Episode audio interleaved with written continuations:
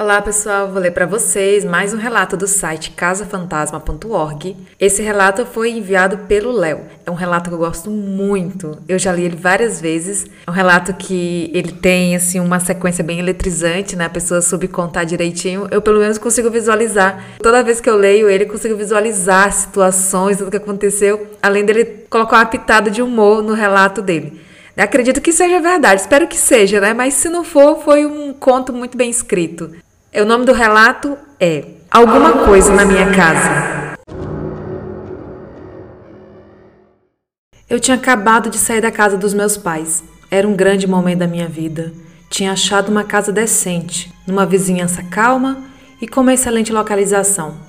A casa podia não ser muito grande nem muito nova, mas agora era o meu lar, o meu refúgio na vida urbana. No começo não aconteceu nada. Me mudei numa boa, arrumei minhas coisas na casa, ajeitei tudo do jeito que eu gostava, sem ter ninguém para reclamar de alguma coisa fora do lugar ou que isso era para ficar ali e aquilo aqui. Eu recebi a minha família, mostrei a casa, fiz uma festa com meus amigos, só para ter aquela sensação de a casa é minha e eu faço o que eu quiser. Tudo estava do jeito que eu imaginei como ia ser um paraíso. Até que depois de um mês lá dentro, as coisas estranhas começaram a acontecer. Pelo menos eu acho que foi depois de um mês. Porque pensando agora como no começo a casa estava um pouco bagunçada, com algumas coisas para arrumar, é capaz de eu não ter notado nada antes. Mas foi depois de um mês que eu comecei a notar. Como sempre, tudo começou com pequenos objetos sumindo e reaparecendo em lugares que não tinham nada a ver com eles. Por exemplo, uma vez eu estava para sair e não conseguia achar a chave do carro. Revirei tudo que era bolso da calça, casaco, gaveta, nada. Finalmente desisti e peguei um táxi, pois já estava atrasado. Quando voltei para casa, entrei no banheiro para dar uma aliviada e encontrei a chave no chuveiro. Outra vez, não estava achando o controle remoto da TV. Quando fui usar o banheiro, vi o controle dentro da privada. A maioria das vezes que as coisas sumiam, reapareciam no banheiro, mas também já apareceram no forno de micro-ondas, geladeiras, congelador. Uma vez eu achei a minha carteira entuchada dentro do videocassete. Mas como eu nunca acreditei em fantasma, e de acordo com algumas histórias dos meus pais e dos meus irmãos de que quando eu era pequeno eu achava que era sonâmbulo, eu realmente pensava que era eu que acordava no meio da noite e mudava as coisas de lugar. Então nunca fiquei assustado. Quando abri a geladeira para pegar coisa para o café da manhã, achava o meu tênis lá dentro. E também não era algo tão frequente assim para me aborrecer. Então a vida foi indo, assim por mais uns três meses. Eu estava adorando viver sozinho e sempre tinha uma história engraçada para contar para meus amigos e amigas sobre o que tinha aparecido onde. Mas a situação começou a piorar no meu quinto e último mês lá. Uma noite eu estava vendo um filme na TV e, como de costume, quando eu estou vendo filme, as luzes ficam todas apagadas. A TV fica do lado do corredor, de um jeito que só você desviar o olhar um pouco que você pode ver o corredor todo até a porta do quarto. E se a porta estiver aberta, dá para ver lá dentro numa boa. Então eu estava lá vendo TV e tive a impressão de ter visto algum movimento dentro do meu quarto. Desviei o olhar para ver lá dentro, mas como estava tudo escuro e eu estava olhando contra a luminosidade da TV, foi difícil de conseguir enxergar algo lá dentro. Mas pelo pouco que eu pude ver, não tinha nada de anormal lá dentro. E foi quando eu ia voltar a olhar para a TV que eu vi um vulto saindo do meu quarto e entrando no banheiro, que fica ao lado do quarto. A minha primeira reação foi dar um pulo até o interruptor e acender a luz. Peguei uma cadeira da sala e comecei a gritar. Quem tá aí? Quem tá aí? Só que ninguém respondeu. Eu não sabia se chamava a polícia, se me escondia ou se ia lá ver se tinha alguém. Pois o que eu realmente estava pensando é que um ladrão tinha entrado na minha casa. Resolvi ir andando aos poucos até o banheiro. E quando cheguei lá, a porta estava aberta e deu claramente para ver que não tinha ninguém lá dentro. Aí eu fiquei totalmente confuso. Eu podia jurar que eu tinha visto alguém entrar lá dentro, mas não tinha ninguém lá e a janela do banheiro é daquelas janelas basculantes. Então seria impossível que alguém tivesse saído por lá. Coloquei a cadeira no chão e fui para o meu quarto. Acendi a luz e a janela estava fechada. Nenhum traço de que alguém tivesse passado por ali. Revirei a casa toda e o quintal também e não achei ninguém. Essa foi a primeira vez que vi aquele vulto pela minha casa. Um dia eu estava chegando em casa de uma noitada com uma amiga para ficarmos mais à vontade. E quando estávamos indo para a porta da frente, ela perguntou se tinha alguém morando comigo. Eu falei que não e ela falou que achou que tinha visto alguém nos olhando pela janela. Eu achei que ela estava brincando ou que era algum truque para se livrar de mim e voltar para casa dela, mas ela jurou que tinha visto alguém.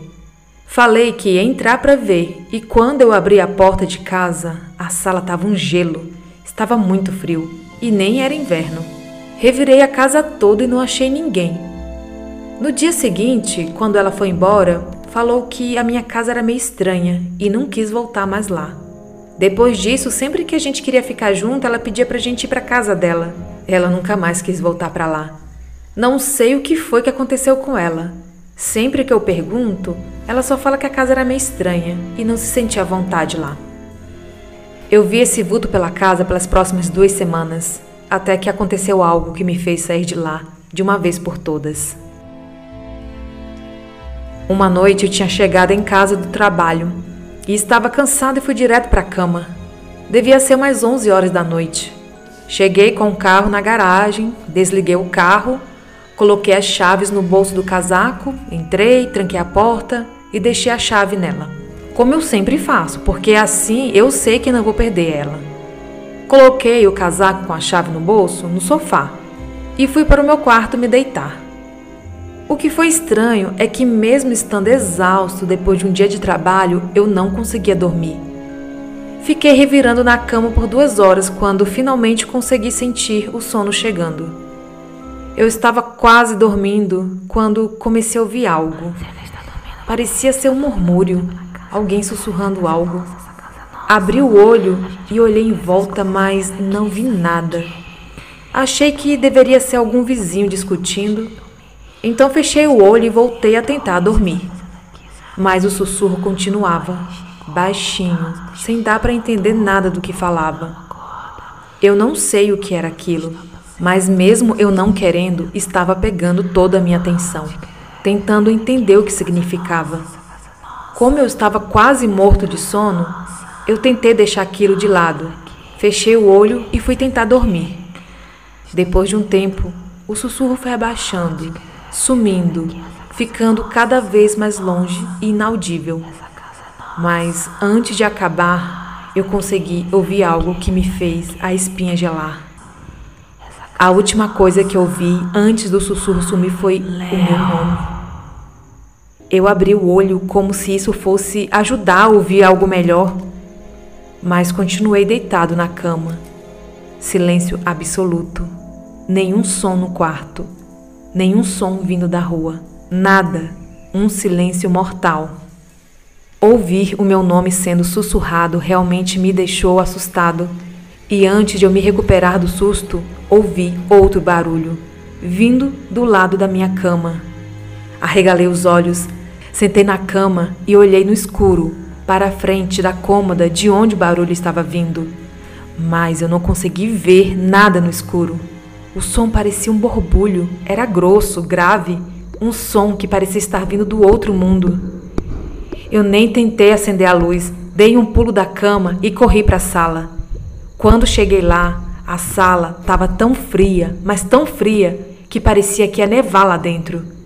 O barulho que estava vindo do quarto parecia estar se movendo agora, e deu para ouvir um outro barulho vindo do banheiro, que era como se alguém estivesse andando com a meia ensopada de água.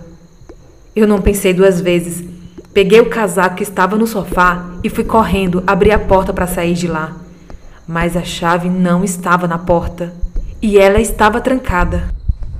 O desespero foi tão grande que eu não sabia o que fazer. Quando ouvi os barulhos dos passos ensopados e daquele borbulhar no corredor, eu não pensei duas vezes. Eu coloquei a mão do lado dos olhos para não conseguir ver o que tinha à minha frente.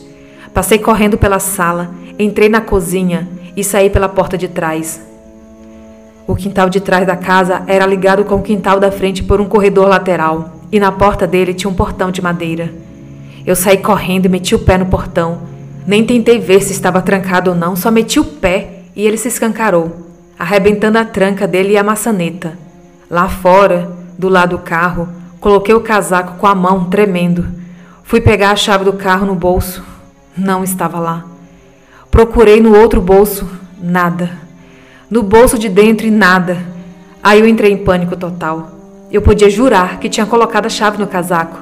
No que eu olhei para casa pensando o que eu faria se eu entrava para lá à procura da chave, eu ouvi um barulho dentro de casa. O barulho do chaveiro sendo chacoalhado.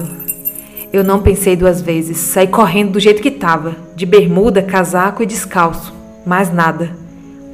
A minha sorte foi que eu tinha colocado a minha carteira no casaco e ela ainda estava lá. Eu consegui pegar um táxi depois de muitas tentativas. É bem difícil pegar um táxi em São Paulo quando você está só de bermuda e um casaco, sem blusa e sem sapato. E fui para a casa dos meus pais. Quando eu cheguei lá, eles ficaram preocupados com o estado em que eu me encontrava.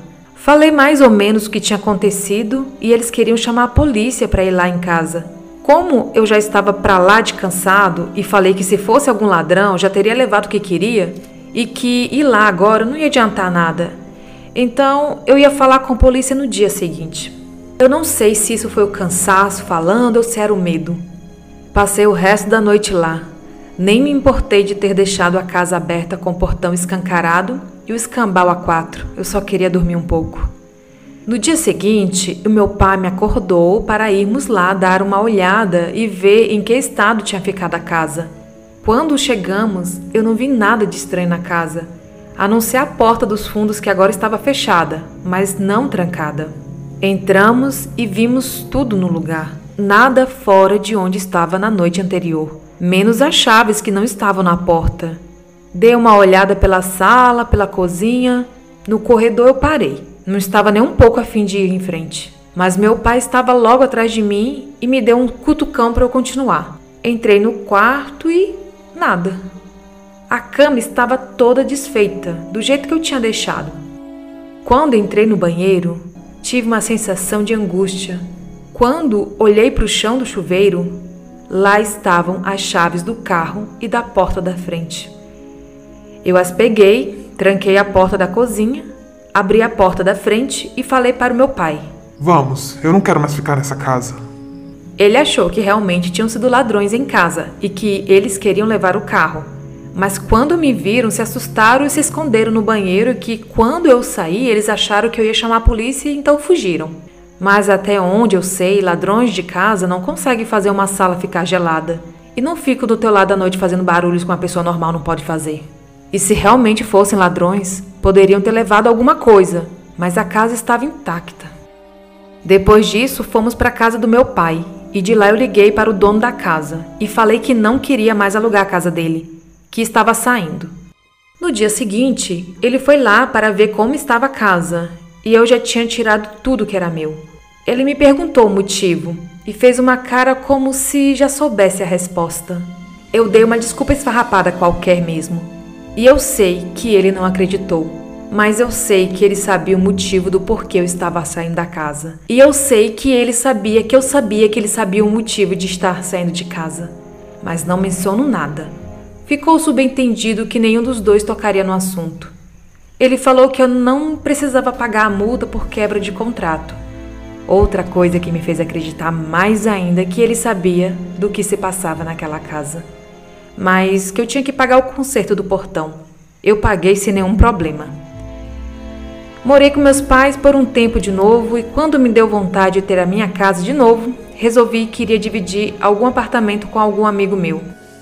Eu sei que eu nunca mais pretendo morar sozinho depois daqueles cinco meses naquela casa.